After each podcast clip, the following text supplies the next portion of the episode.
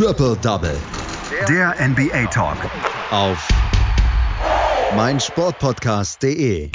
Das war ein verhältnismäßig ruhiger Sonntag, den wir gestern erlebt haben in der NBA. Nur zwei Spiele gab es. Woran lag es? Natürlich an der NFL, die gestern ihre Conference Championship Games hatte. Und da sich dort die sportliche Aufmerksamkeit komplett auf diese beiden Spiele stürzt, äh, gibt es in der NBA nur zwei Spiele in der letzten Nacht. Und darüber müssen wir trotzdem aber sprechen, weil die beiden Spiele waren sehr interessant. Darüber spreche ich mit einem unserer NBA-Experten, mit Daniel Seiler. Hallo Daniel.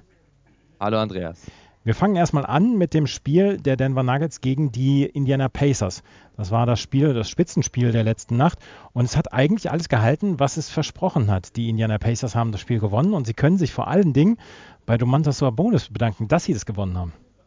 Ja, und nicht nur bei Domantas Sabonis, der sein erstes Career Triple-Double aufgelegt hat beim Sieg gegen die Denver Nuggets. Es war, du hast es erwähnt, ein wirkliches Spitzenspiel, sowohl auf dem Papier als auch dann letztendlich auf dem Parkett. Zwei Teams, die wohl oder übel auf jeden Fall in die Playoffs kommen werden am, am Ende der Regular Season. Und das zeigen beide Mannschaften schon in dieser Saison wirklich stark. Und für die Indiana Pacers endete endlich ein kleines, naja, eine lange Losing Streak, nämlich im Jahr 2007 konnten die Pacers das letzte Mal im Pepsi Center in Denver gewinnen und deswegen war das auch eben ein ganz, ganz wichtiger Sieg für die Pacers. Und das, obwohl es am Anfang gar nicht so gut aussah für die Gäste aus Indianapolis, denn die Denver Nuggets haben am Anfang die Pacers komplett zugemacht mit wirklich guter Defense, Blocks gestellt und somit die Pacers gleich mal bei einem 0 von 9 Shooting gehalten im ersten Quarter. Letztendlich lief es aber bei Denver vorne auch überhaupt nicht gut,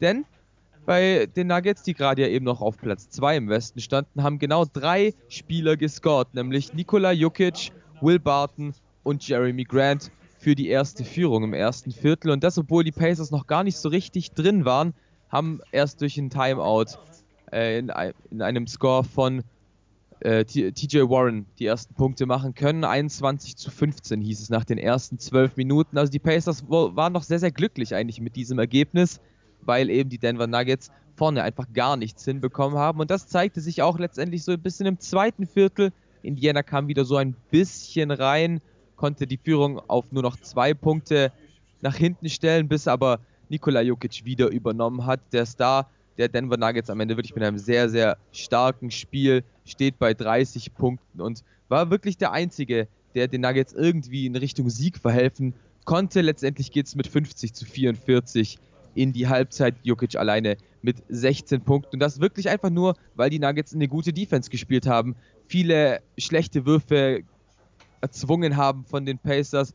Gute Rebounds geholt, Steals geholt. Und deswegen konnte diese Führung eben auch geholt werden. Und auch im dritten Viertel war es natürlich Nikola Jokic, der die ersten sieben Punkte für die Denver Nuggets erzielen konnte, mit einem Dreier Pick and Roll gespielt und eben einen Stepback aus, aus der Midrange gegen Miles Turner, die kann der Serbe ja tatsächlich. Aber der Rest des Teams blieb einfach komplett kalt in der Offensive. Das zeigt zum Beispiel in einer Statistik. Drei von 22 Dreier-Shooting am Ende des Spiels für die Denver Nuggets und zwei davon gehen auf das Konto von Nikola Jokic, ansonsten noch Torrey Craig, der einen Dreier reinhauen konnte. Und somit ging es nur noch mit einer knapperen Führung in das letzte Viertel. Und da gingen die Pacers eben komplett steil. Und das ging vor allem dank Doug McDermott, der 18 seiner 24 Punkte im vierten Viertel erzielte, 6 von 9 von der Dreierlinie. Und die Pacers überrennen somit die Nuggets komplett, weil eben die Offensive endlich klickt. Offensiv läuft es weiterhin bei den Nuggets nicht. 41 zu 26 heißt es letztendlich für die Pacers und somit steht am Ende ein eigentlich komplett überraschender, weil sich das eben nicht so wirklich abgezeichnet hatte, aber dennoch ein Sieg für die Indiana Pacers mit 107 zu 115. 115 zu 107, du hast es gesagt, gerade im vierten Viertel haben die Indiana Pacers das wieder aufgeholt, haben mit 15 Punkten das letzte Viertel gewonnen. Ähm, das, da muss man aber drüber sprechen bei den Denver Nuggets, oder? Dass so ein, so ein Choke im vierten Viertel eigentlich nicht sein darf. Nein, auf gar keinen Fall. Und eigentlich muss man ja schon sagen, so ein Choke darf eigentlich das komplette Spiel über nicht sein denn 69% von der Freiwurflinie ist schon keine gute Quote. Die schlechte Dreierquote habe ich erwähnt. Natürlich müssen die Nuggets auf Jamal Murray verzichten, der sich ja am Knöchel verletzt hat. Aber ein Spitzenteam im Westen, ich habe es erwähnt, vor diesem Spiel waren sie noch der ärgste Verfolger von den LA Lakers. Da, das darf nicht sein. Da muss mehr funktionieren als nur vom Superstar. Also da müssen die Rollenspieler wenigstens einen normalen Abend erwischen. Aber das war wirklich, und das muss man so sagen, einfach gar nichts.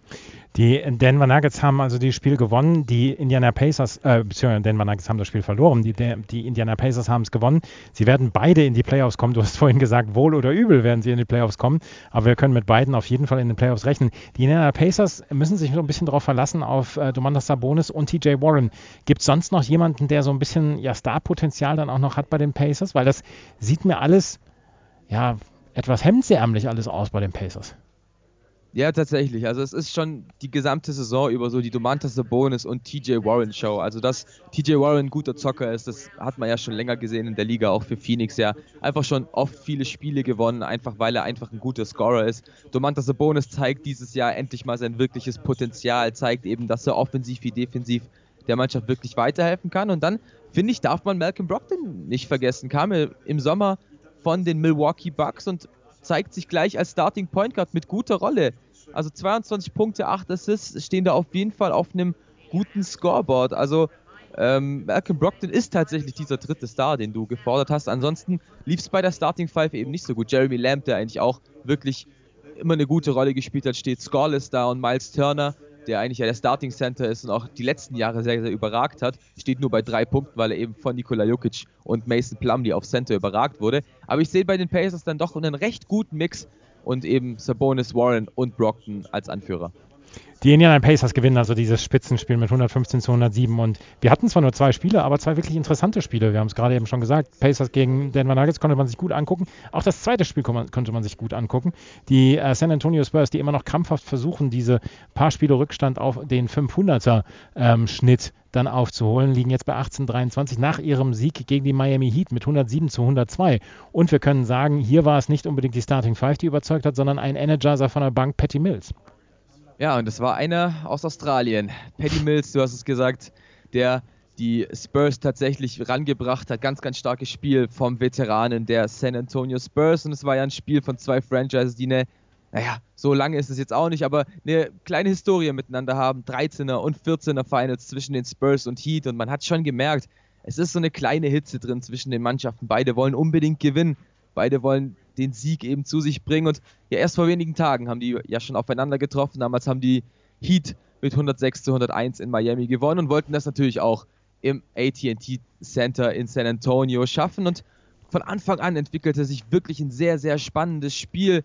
Miami von Anfang an sehr, sehr heiß von der Dreierlinie. Da ist vor allem Duncan Robinson zu erwähnen, der vier von vier Dreiern im, im ersten Viertel in, in den Ring brachte.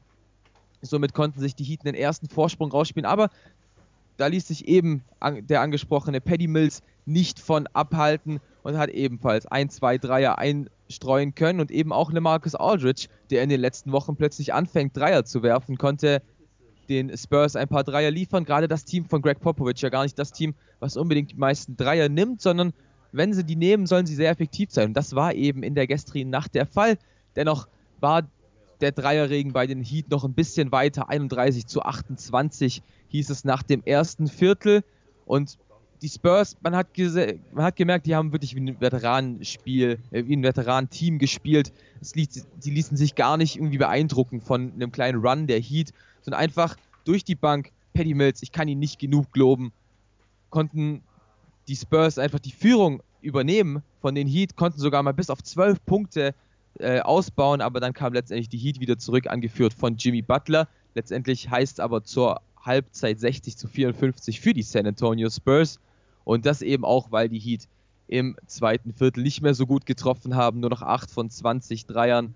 Und eben, wie gesagt, die San Antonio Spurs haben ihre getroffen. Na, äh, nach der Pause haben die Heat dann aber auch ein bisschen Blut geleckt, haben gesagt, äh, den Run, den die Spurs hingelegt haben, den können wir auch, haben früh die Führung eben wieder zurück oh, äh, geholt, durch auch eine starke zweite Unit. Goran Dragic ist dazu erwähnt, der wirklich das Team gut angeführt hat, eben ja auch ein guter Veteran, der Slowene, der dann eben auch gezeigt hat, dass er das Team übernehmen kann. Letztendlich versuchten die Heat auch viel Rookie, über den Rookie Kendrick Nunn zu spielen, der letztendlich auch 18 Punkte lieferte. Gerade sein Lieblingsgegenspieler war Marcus Aldridge, über den er mal öfter drüber geworfen hat. Letztendlich konnte aber auch DeMar DeRozan seinen Stempel auf das Spiel aufdrücken, sodass San Antonio mit einer Führung. In das Abschlussviertel ging 86 zu 84. Also das vierte Viertel versprach eben auf jeden Fall sehr viel Spannung. Und das begann erstmal auch mit einem krachenden Dank von dem überathletischen Derrick Jones Jr. nach einem Fehlwurf von Adebayo kam er aber durch zwei Spurs durch und setzte sowohl Jakob Pöltl als auch Lonnie Walker IV auf das Poster und hat sich dann nochmal beworben für den Dunk-Contest beim All-Star Weekend in Miami eben. Letztendlich konnte Miami dann sich auch ein bisschen absetzen, konnte nach vorne gehen und auch wieder die Führung übernehmen und auch in Führung bleiben. Letztendlich ließ aber auch das die San Antonio Spurs nicht kalt. 10 zu 0 Run, um die Führung wieder zu bekommen. Und dann waren es eben die Veteranen, die den Sieg nach Hause gebracht haben. LeMarcus Aldridge mit ein paar wichtigen Würfen und natürlich ähm, Marco Bellinelli mit einem Four-Point-Play, das so ein bisschen den Stecker gezogen hat. Bei den Heat am Ende wurde es nochmal recht spannend, aber Duncan Robinson verwarf einen sehr, sehr wichtigen Dreier für die Heat und letztendlich konnten die Spurs in einem sehr, sehr spannenden Spiel die Führung behalten und den Sieg nach Hause bringen. Die San Antonio Spurs gewinnen also dieses Spiel, müssen allerdings morgen, beziehungsweise ja, morgen müssen sie wieder antreten ähm, und haben dann Back-to-Back-Spiele, weil wir werden morgen 14 Spiele erleben in der NBA. Eine ganz wilde Nacht werden wir dort erleben, unter anderem die Houston Rockets, die gegen die Oklahoma City Thunder spielen oder die Boston Celtics, die die LA Lakers äh, empfangen. Wir haben morgen eine ganze Menge vor uns. Ja, Martin Luther King, der in der NBA bedeutet, ganz, ganz viel Basketball, eben alles, was wir in der letzten Nacht verpasst haben, werden wir morgen sehen. Für die Europäer beginnt das schon mal ganz, ganz entspannt. Spiele fangen um 8 an, dann um 8.30 Uhr schon die Raptors gegen die Hawks, Sixers gegen die Nets um 9 Uhr deutscher Zeit. Also gibt es auf jeden Fall den ein oder anderen Leckerbissen, auf den man sich morgen freuen kann. Und das geht dann wirklich durch. Also man kann von 8 Uhr morgens bis ungefähr 6 Uhr, äh, 8 Uhr abends bis 6 Uhr morgens Basketball schauen. Also da freut sich jeder NBA-Fan. Da freut sich jeder NBA-Fan und wir werden morgen natürlich wieder darüber sprechen, hier bei Triple Double auf meinsportpodcast.de. Das war Daniel Seiler mit seiner Einschätzung zu den beiden Spielen der letzten Nacht. Die Denver Nuggets haben das Spitzenspiel gegen die Indiana Pacers verloren. Die San Antonio Spurs haben gegen die Miami Heat gewonnen. Danke, Daniel. Danke, Andreas. Die komplette Welt des Sports. Wann und wo du willst. Calcius Jamo Neu. Der Serie A Talk. Jede Woche neu. Mit Sascha Baharian und René Steinhuber. Ob die Abwehr Serie A-Niveau hat, lassen wir einfach mal dahingestellt. Höre alles, was den Tifosi der italienischen Eliteklasse bewegt. Auf meinsportpodcast.de